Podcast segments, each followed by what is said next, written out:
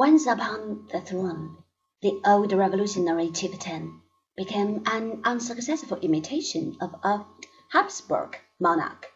He forgot his spiritual mother, the political club of the Jacobins.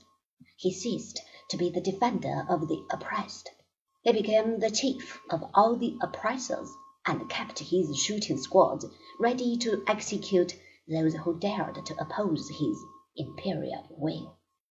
No one had shed a tear when, in the year 1806, the sad remains of the Holy Roman Empire were carted to the historical dustbin, and when the last relic of ancient Roman glory was destroyed by the grandson of an Italian peasant. But when the Napoleonic armies had invaded Spain, had forced the Spaniards to recognize a king whom they detested, had massacred the poor Magillanos, who remained faithful to their old rulers, then public opinion turned against the former hero of Marengo and Austerlitz, and a hundred other revolutionary battles.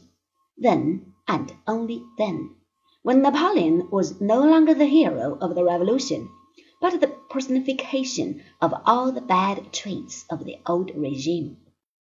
Was it possible for England to give direction to the fast spreading sentiment of hatred, which was turning all honest men into enemies of the French Emperor?